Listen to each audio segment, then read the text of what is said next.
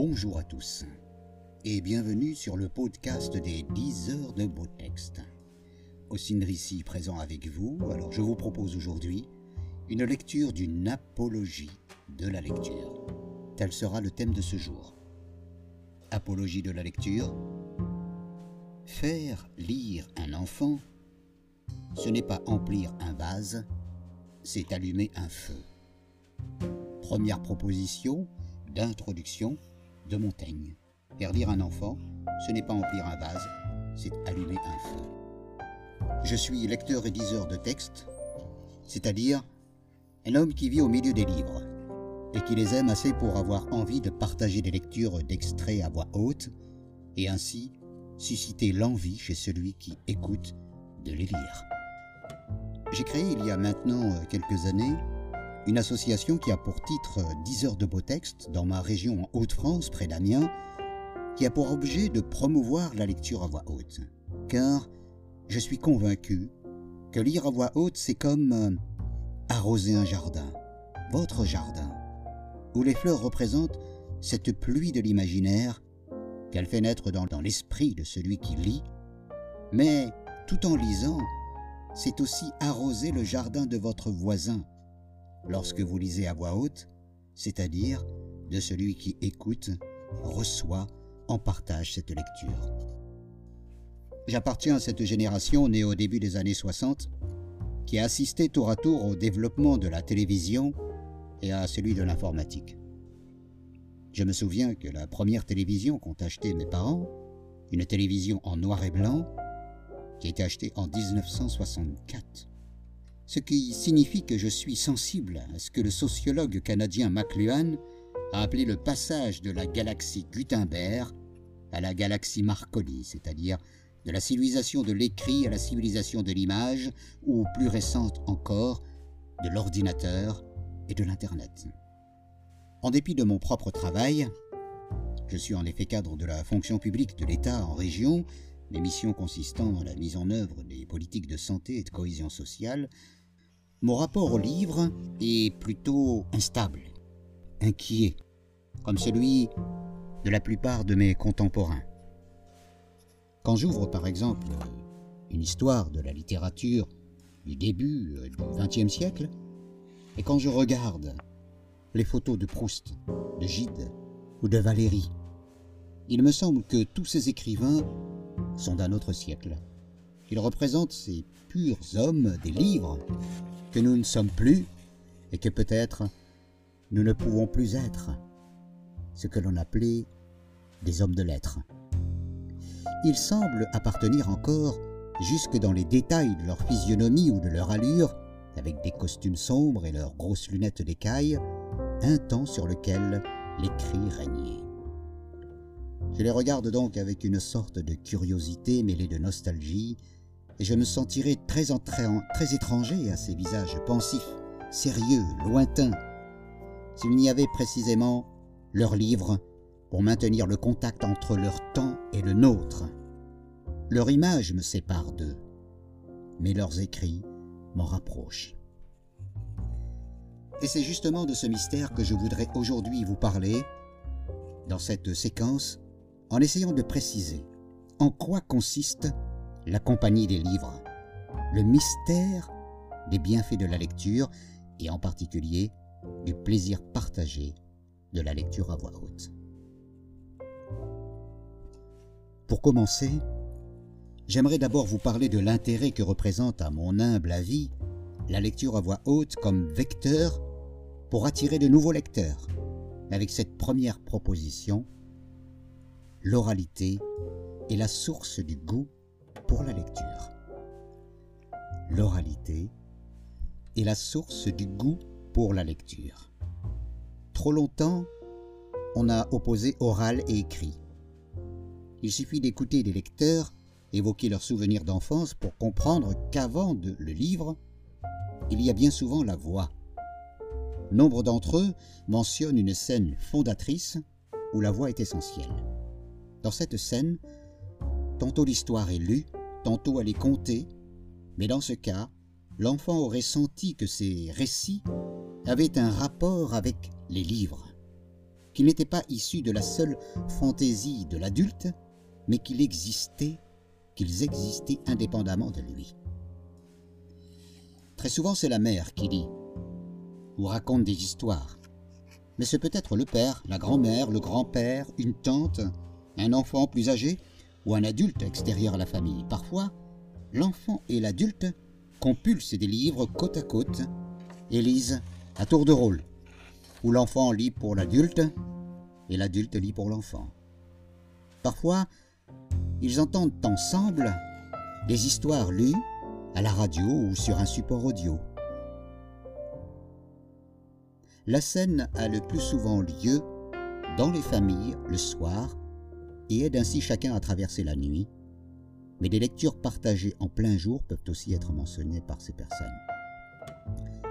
Ce qui revient beaucoup lorsqu'on les interroge sur ces premières expériences de lecture, c'est la mention dans les histoires entendues de quelques mots mystérieux qui auraient aiguisé la curiosité. C'est aussi l'origine énigmatique de certains récits. C'est encore l'association avec des nourritures liquides et sucrées, des goûters, des déjeuners, avec l'évocation du lait, du chocolat, du thym parfumé au miel. Ce que l'on retrouve, c'est quelque chose de paradoxal, un moment où l'on célèbre le fait d'être ensemble, où l'on célèbre le fait d'être ensemble. Une intensité d'émotions partagées, une proximité, la caresse de la voix, les gestes de tendresse qui se mêlent aux mots, et dans le même temps, une certaine mise à distance avec l'ouverture d'une autre dimension, la découverte d'un lointain, d'un autre temps, d'autres pays et d'autres mondes. Si les livres sont associés à ces moments, soit que l'adulte y ait puisé les histoires lues, soit que l'enfant ait imaginé qu'elles y trouvaient leur source, ils seront le royaume où rejoindre cet univers, même si d'autres supports permettent aussi de s'en approcher. Par leur biais, bien des lecteurs cherchent peut-être à atteindre cette richesse, cette intensité, cette complexité de l'expérience vécue dans ces moments-là à retrouver l'écho de la voix d'un être aimé, l'évocation d'un temps, ou les mots encore imprégnés de la présence des êtres et des choses, forts de leur matérialité sonore et de leur capacité à intriguer, à susciter l'imaginaire et non pas seulement à désigner les choses et les gens. C'est alors que s'ouvre tout un monde des possibles, où l'on pourrait tracer son propre chemin. Au début n'était donc pas le Verbe, comme dit la Bible, mais un être aimé, avec sa présence, avec sa voix. Au début était le partage, ou le désir du partage. Au début était l'intrigue, l'étonnement et l'appétit de l'inconnu. La découverte d'une langue autre que celle qui sert à désigner les choses immédiatement et les gens. La révélation d'un autre univers grâce au langage. Et c'est quand il représente un passage vers tout cela que les livres deviennent désirables. La lecture à voix haute est ainsi l'une des voies royales d'accès au désir de lire, à quelques conditions toutefois, que l'enfant sente que l'adulte souhaite partager avec lui quelque chose qui lui tient à cœur. Qu'il puisse bouger, laissez-le vivre, bouger si cela lui chante, et faire l'usage s'il veut de ce qu'il entend, dans le secret de sa rêverie, sans que l'on contrôle cet usage, sans qu'on s'assure constamment s'il a bien compris. Que l'adulte ne se mette pas trop en avant, mais prête sa voix au texte uniquement. Cela suppose sans doute aussi que très tôt, des chants, des comptines mêlés à des gestes de tendresse aient entouré l'enfant et l'ait déjà pris au charme d'un usage aussi vital qu'inutile de la langue. De cela, les lecteurs n'ont pas le souvenir du fait de la curiose la curieuse amnésie qui touche ces premières années. Mais tous les spécialistes aujourd'hui de la petite enfance s'accordent pour dire combien sont précieux ces moments où la mère ou la personne qui dispense les soins maternels s'adonne avec le bébé à cet usage ludique, gratuit, poétique, fantaisiste du langage, en lui chantant une petite chanson ou en lui disant une comptine sans autre but que le plaisir partagé des sonorités et des mots. Autrement dit, la parole vaut d'abord par sa prosodie, ses modulations, son rythme, son chant. Malheureusement, c'est un constat. Tous les enfants n'ont pas l'expérience de tels moments où la littérature, orale et écrite, initie un usage des mots au plus près de la vivacité des sens, du plaisir partagé, de l'étonnement de vivre, au plus loin du contrôle, de l'évaluation, du jugement et de la notation des professeurs à l'école. Si, pour l'entourage de ces enfants, le langage ne sert qu'à la désignation immédiate des choses, une étape leur manquera pour désirer s'approprier un jour la culture écrite de la lecture. Toutefois, les médiateurs culturels, que sont les clubs de lecture, par exemple, sont à même de recréer les conditions favorables d'une oralité heureuse. Une oralité heureuse qui permette une retraversée, un détour par ces temps de partage où les mots sont bus comme du bon lait et du miel toucher une sensibilité première, suscitée par la voix, des allers et retours entre le corps et la pensée, et faire retrouver sous le texte ou au travers du texte un arrière-pays de sensations, un mouvement, un rythme. À cet égard, les librairies, les bibliothèques, les associations et les clubs comme le club de lecture Livre à dire à Abidjan ou les activités du Dr Kahn portées par le projet Ici on lit et on joue, sont des cadres particulièrement propices et favorables au développement de cette oralité. Ils sont le lieu des milliers de voix cachées dans des livres qui ont été écrits à partir de la voix intérieure d'un auteur. Quand il lit, le lecteur, le diseur, fait revivre cette voix cette voix de l'enfance, cette voix initiale, cette voix initiatique même.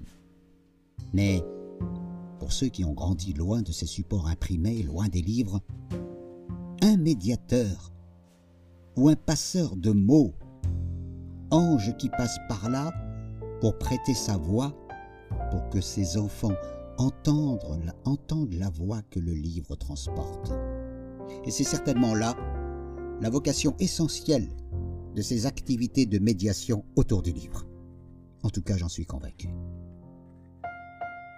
Maintenant, j'aimerais vous parler d'un autre bienfait de la lecture avec cette deuxième proposition. La lecture est une compagnie. La lecture est une compagnie. Dans la solitude et l'oisiveté, le livre vient inscrire une présence. Il apporte avec lui un monde, des paysages, des personnages, des voix, des affections, des pensées. Il remplit le vide. Il fait oublier l'isolement. Il est, comme l'observait Victor Hugo dans Notre-Dame de Paris, l'instrument le plus simple, le plus commode, le plus praticable à tous. J'ai envie d'ajouter le plus fidèle, car le livre ne trahit pas. Il ne tombe pas en panne, sauf si vous manquez de désir à son endroit. Il ne vous laisse pas tomber, il reste disponible. Il suffit de l'ouvrir là, à portée de main, pour que la conversation s'engage silencieusement et que l'isolement soit rompu. Souvenez-vous du mot célèbre de Descartes qui disait ⁇ La lecture de tous les bons livres, c'est comme une conversation avec les plus honnêtes gens des siècles passés qui en ont été les auteurs.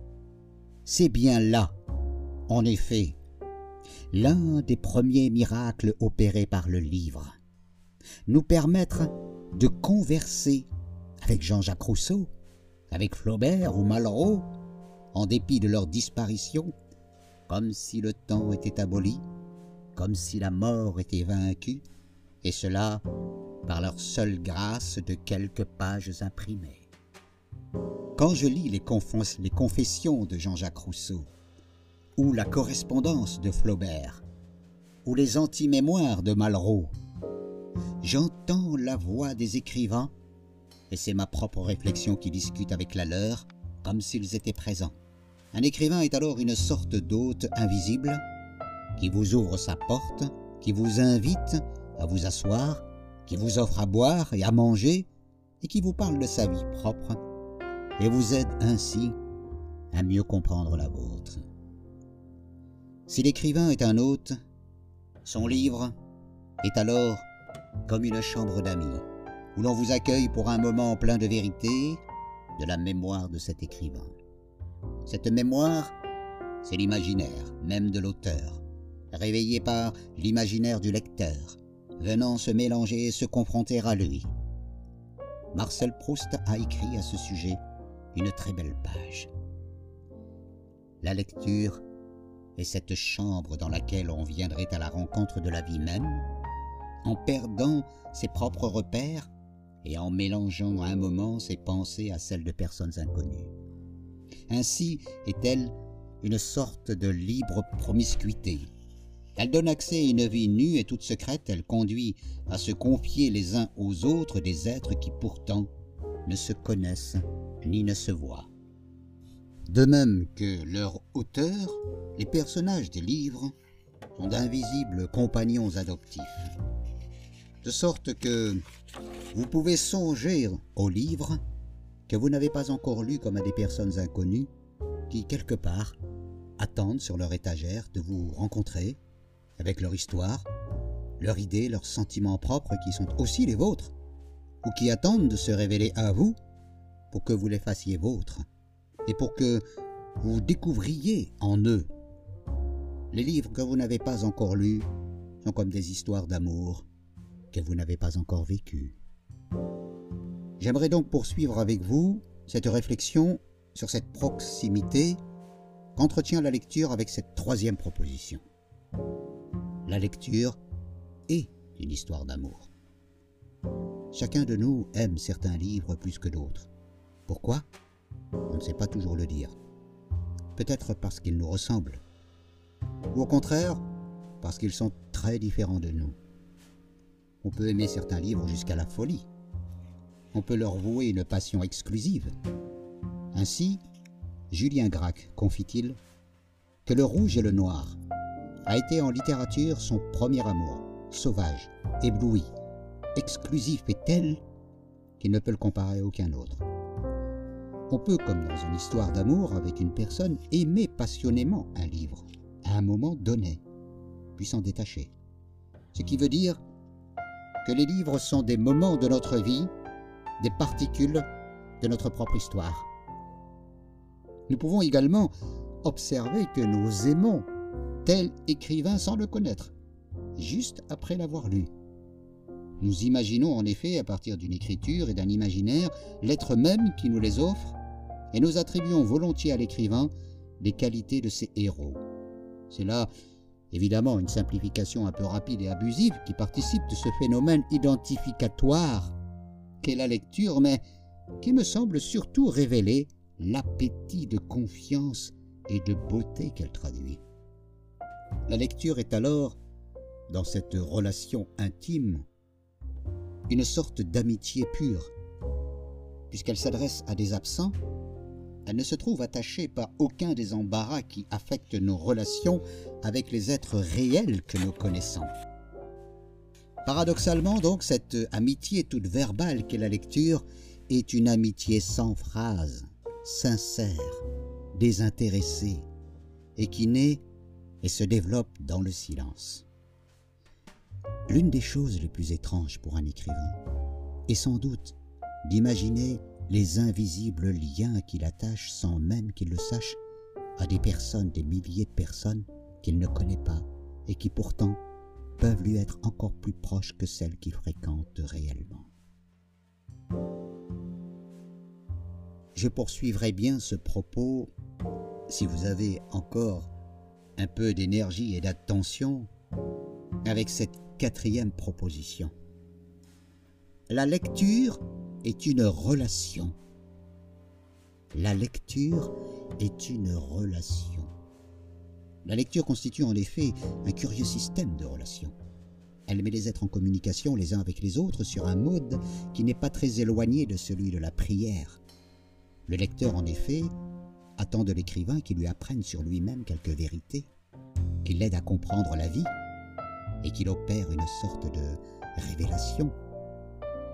Proust, par exemple, raconte de manière amusante comment, enfant, il adorait le capitaine Fracasse, au point d'espérer que la lecture d'autres livres de Théophile Gautier lui permettait de savoir s'il avait plus de chances d'arriver à la vérité en redoublant ou non sa sixième et en étant plus tard diplomate ou avocat à la Cour de cassation. Nous retrouvons là une manifestation de ce singulier pacte de confiance ou de cet appétit d'amour que devient la lecture quand elle est pleinement vécue.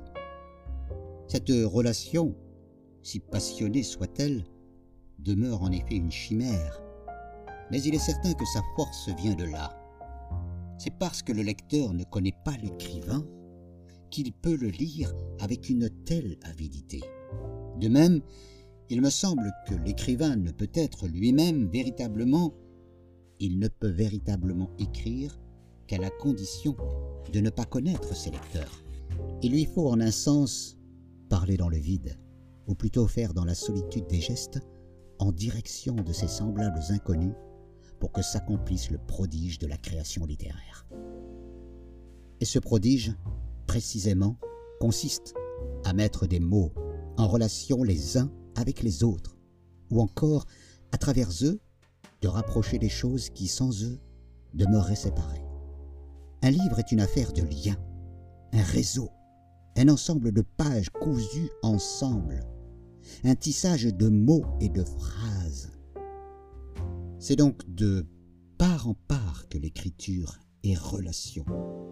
Relation entre les choses, relation entre les mots, relation de l'auteur avec les lecteurs inconnus, et relation enfin des lecteurs avec le monde même que l'auteur a inventé, voire relation des lecteurs avec eux-mêmes, grâce à ce puissant médium qu'est le livre.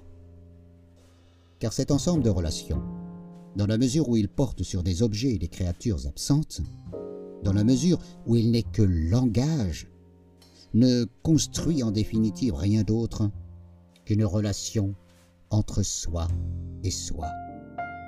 C'est vrai que l'écrivain qui se découvre lui-même dans l'écriture en s'adressant à des inconnus, et c'est vrai pour le lecteur qui se comprend et qui s'éclaire dans la lecture qu'au moyen de cet instrument magique qu'est le livre. Enfin, mes chers amis, j'espère que vous êtes encore un peu disponibles pour que je vous transporte avec cette quatrième proposition car en effet, la lecture est un transport. La lecture est un transport. On parle souvent de la magie des mots, de la magie de la lecture. Cette magie, nous la connaissons tous, elle tient à cette capacité étrange que possèdent les livres de nous transporter, comme sur un tapis volant ou une machine à visiter le temps, dans un autre espace et un autre temps, comme avec un conte des mille et une nuits. La lecture met en mouvement notre imagination. Elle nous fait oublier où nous sommes, qui nous sommes, en quel temps nous vivons et quels sont nos soucis. Et cependant, tel est le paradoxe essentiel, cette activité qui nous écarte du monde réel est aussi celle qui nous le fait découvrir et connaître. Cette activité qui nous fait oublier qui nous sommes est aussi celle qui nous permet d'apprivoiser nos propres secrets.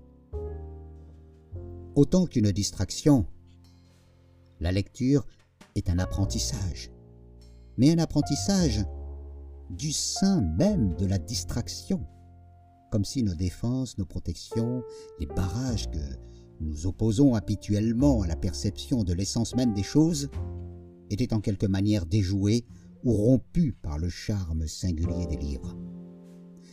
Je dirais que si la lecture nous apprend des choses, c'est toujours plus ou moins malgré nous. Ces connaissances que les livres nous apportent, ce sont avant tout des fenêtres ouvertes sur des mondes auxquels nous n'aurions pas accès sans le livre. Comme le disait Ruskin, on peut, grâce à un livre, avoir une fois dans sa vie le privilège d'arrêter le regard d'une reine.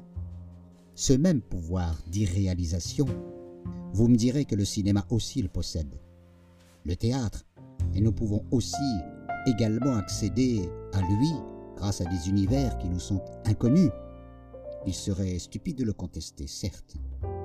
Mais la puissance ou la magie de la lecture tient par rapport au cinéma, par exemple, à son étonnante économie de moyens. Juste de petits caractères de petits signes noirs sur du papier blanc. Il n'y a pas d'acteur qui vient faire écran entre nous et le personnage qu'il incarne. Personne ne nous impose son visage quand nous lisons un livre. Tout se passe dans notre tête et tout s'organise en fonction de notre personnalité propre. Au cinéma, il nous arriverait plutôt d'oublier le personnage au profit de l'acteur. Ce n'est bientôt plus Madame Bovary que nous regardons, mais telle ou telle actrice dont nous savons qu'elle a tourné dans tel ou tel autre film, ou qu'elle est mariée avec tel ou tel producteur, ou qu'elle vient de sortir un disque, etc., etc. Et notre imagination se trouve alors parasitée par quantité d'éléments secondaires qui n'ont aucun rapport avec l'œuvre proprement dite. Le phénomène identificatoire est alors dévié ou perverti, et surtout, nous ne sommes plus libres de donner à notre héroïne le visage même de nos désirs. C'est ici, à nouveau, la pureté de la lecture que je souligne autant que sa docilité. Et pour accentuer encore cette dernière idée, j'aborderai un autre aspect qui est la relation entre lecture et mémoire. Avec cette sixième proposition, la lecture est une mémoire. La lecture est une mémoire. Proust a célébré la beauté des lectures enfantines. Ce sont à coup sûr les plus émouvantes car ce furent les premières. Chacun se souvient des premières histoires qu'on lui a lues. Et si leur souvenir est si touchant, c'est qu'elles associent quatre choses. La présence d'une voix maternelle, le cérémonial du coucher, la découverte progressive du langage, les premières échappées de l'imagination vers des mondes inconnus, cette mémoire-là, on pourrait l'appeler tout simplement la mémoire du bonheur. Mais Proust a surtout observé que ces lectures enfantines ont déposé en nous, plus que le souvenir de leur histoire, celui des lieux et des jours où nous les avons faites, c'est-à-dire que les livres ont ici parfaitement rempli leur rôle. Ils nous ont séduits pour s'effacer ensuite devant quelque chose d'infiniment plus précieux qu'eux-mêmes, qui est la vie. Ils ont représenté de tels moments de bonheur que le souvenir de leur entourage l'emporte sur celui de leur contenu, ou plutôt que leur entourage s'est amalgamé avec leur contenu. Si vous sortez du grenier tel vieux livre d'histoire, que votre mère, votre père, votre grand-père, votre grand-mère vous lisez lorsque vous étiez enfant, ce n'est pas la mémoire de l'histoire qui vous reviendra, mais plutôt le souvenir même de cet être cher, votre mère, votre père, votre grand-père ou votre grand-mère. Ainsi, pourrions-nous dire que la lecture fixe l'enfance, comme une photographie à un instant T. Elle en sauve, elle en imprime au sens propre à la mémoire. Curieusement, les endroits où nous sommes allés, les maisons dans lesquelles nous avons vécu, les chambres où parfois nous nous sommes endormis, resteraient moins gravés dans notre mémoire si le souvenir des livres, c'est-à-dire d'une vie imaginaire, n'y était lié. Encore une fois, c'est un détour par l'imagination, c'est-à-dire par ce qui n'existe pas, qui permet notre relation au réel et qui la sauve ou l'accomplit.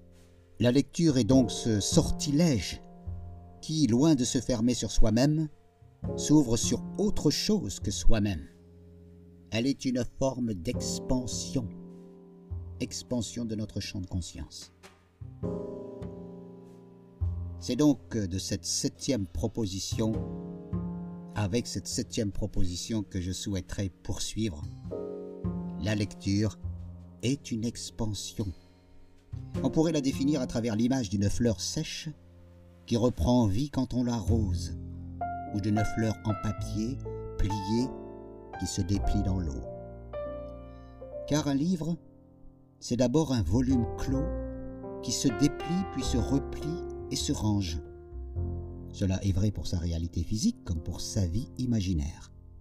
Une page imprimée est un espace restreint, austère, d'allure rébarbative même, mais qui se dilate étrangement dans l'esprit qui en fait la lecture. Celle-ci consiste donc dans un curieux phénomène d'expansion et de conversion de la page imprimée. Si vous observez par exemple une personne en train de lire, vous verrez quelqu'un d'infiniment concentré qui ne se préoccupe plus de ce qui se passe autour de lui et dont toute l'attention est requise par une succession de lignes noires de petite dimension. Or, ce qui se passe dans la tête de cette personne est précisément tout le contraire de ce que son apparence laisse entrevoir. Un voyage à travers l'espace et le temps, une sollicitation des sens et des émotions, une vie intense mais invisible. Il y a dans la lecture quelque chose de jubilatoire, qui tient sans doute à ce violent contraste entre la modestie de l'objet et sa puissance d'évocation. Le lecteur est quelqu'un qui se déplie de l'intérieur et qui s'épanouit sans même que bouge un seul muscle de son visage. La lecture est une expansion car elle est aussi une traduction. Elle consiste à détailler et interpréter des signes, des scènes, tout comme l'écriture consiste à détailler et interpréter le monde. Lire, c'est donc recouvrer le sens du détail et faire ainsi sortir de sa compacité et de son inertie. Ce déploiement que le livre permet, je le caractériserai volontiers alors comme un emboîtement de lecture. En effet, on ne lit pas seulement l'ouvrage que l'on tient entre les mains. La lecture que l'écrivain a fait du monde se trouve prise dans celle que le lecteur fait du livre.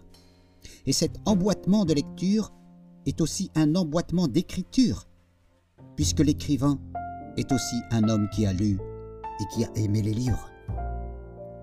Comme le disait Claude Simon dans son discours de Stockholm, c'est le désir d'écrire, suscité par la fascination de la chose écrite, qui fait l'écrivain. C'est le désir d'écrire, suscité par la fascination de la chose écrite, qui fait l'écrivain. De sorte que le lecteur, en même temps qu'il fait travailler son propre esprit ou son propre imaginaire, est reçu dans la communauté même des écrivains par son amour du livre. Poursuivons, pour conclure, avec cette avant-dernière proposition. La lecture est une écriture libre. J'irai alors jusqu'à dire que la lecture est elle-même une écriture. La vie imaginaire du lecteur constitue en effet un travail d'écriture interne symétrique dans sa tête de celui qui a produit avant lui, l'écrivain.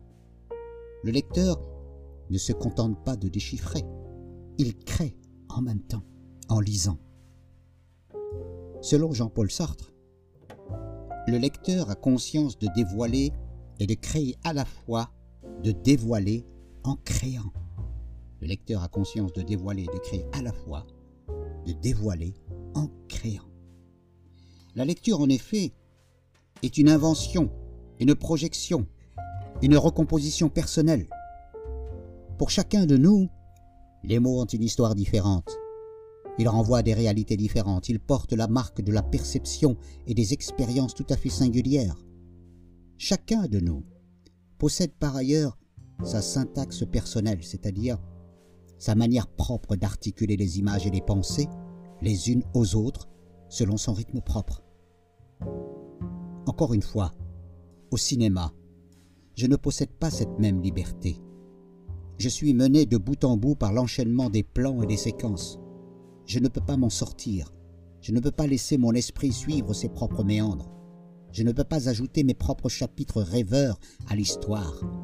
Le film, surtout s'il est réussi, me happe tout de suite et me maintient en son pouvoir. C'est le pouvoir insensé de l'image. Il y a en elle quelque chose de totalitaire, ce qui explique que nous puissions parfois passer des heures à regarder des navets.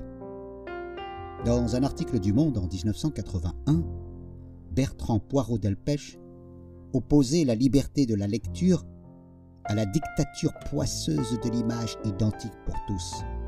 La dictature poisseuse de l'image identique pour tous. C'est un point de vue. L'image est en effet univoque et s'impose avant tout à l'œil par son évidence.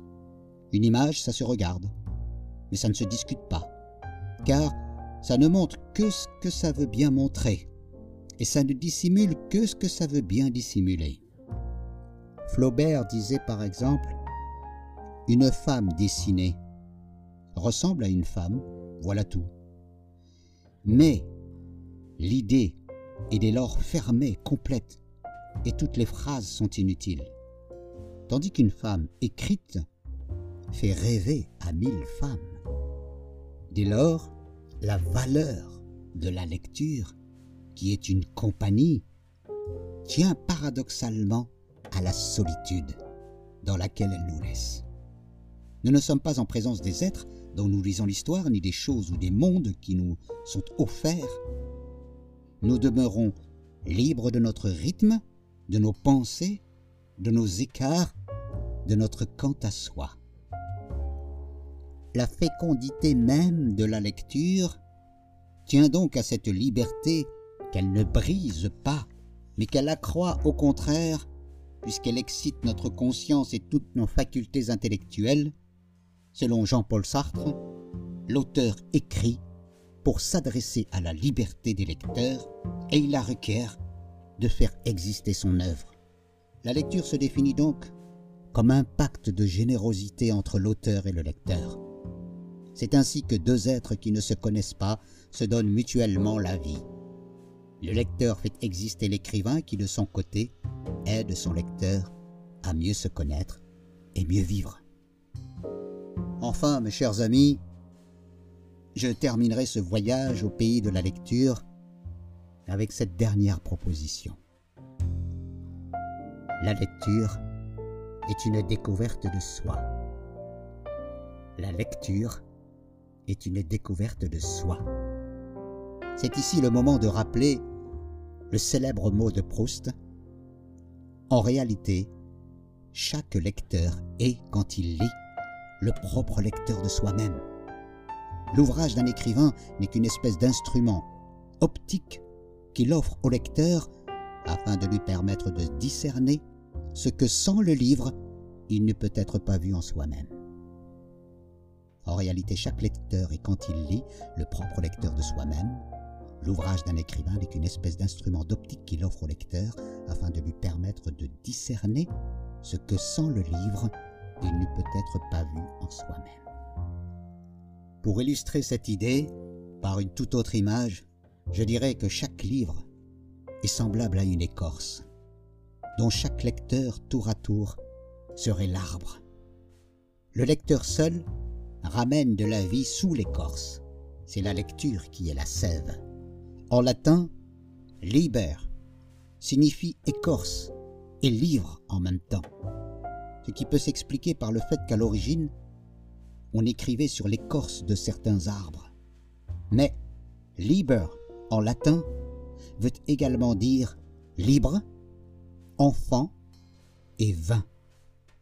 Que la lecture soit une boisson qui donne de la force, une ivresse, une enfance et une liberté. Cette sorte de filtre qu'est la lecture vient restaurer une confiance en l'idéalité du langage.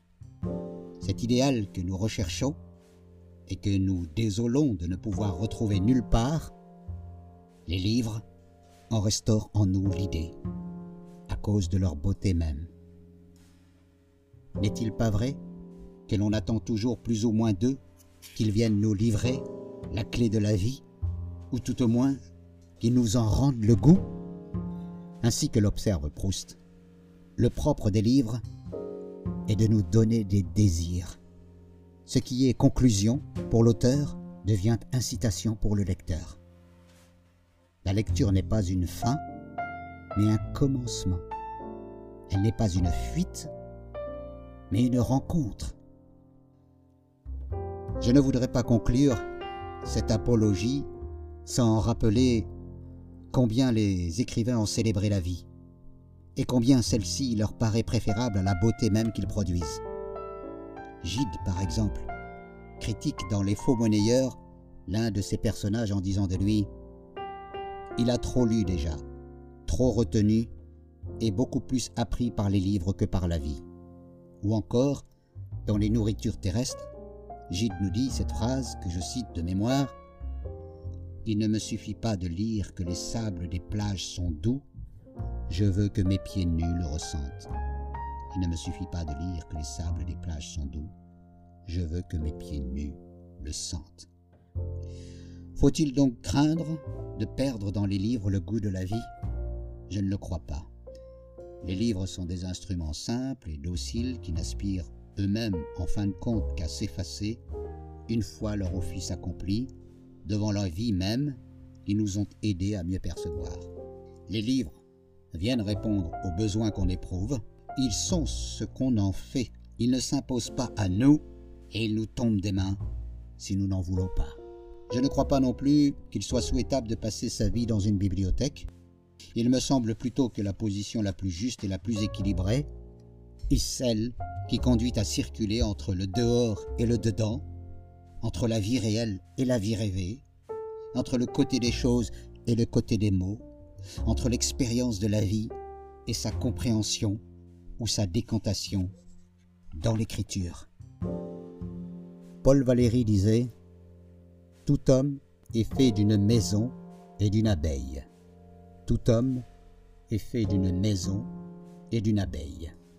J'aime cette image, qui vaut pour l'écrivain comme pour tout individu, car elle souligne à la fois la mobilité de l'être humain et son besoin d'immobilité, de travail, de repli sur soi et de compréhension. Ce battement de la vie est aussi un battement de cœur. Merci pour votre généreuse attention.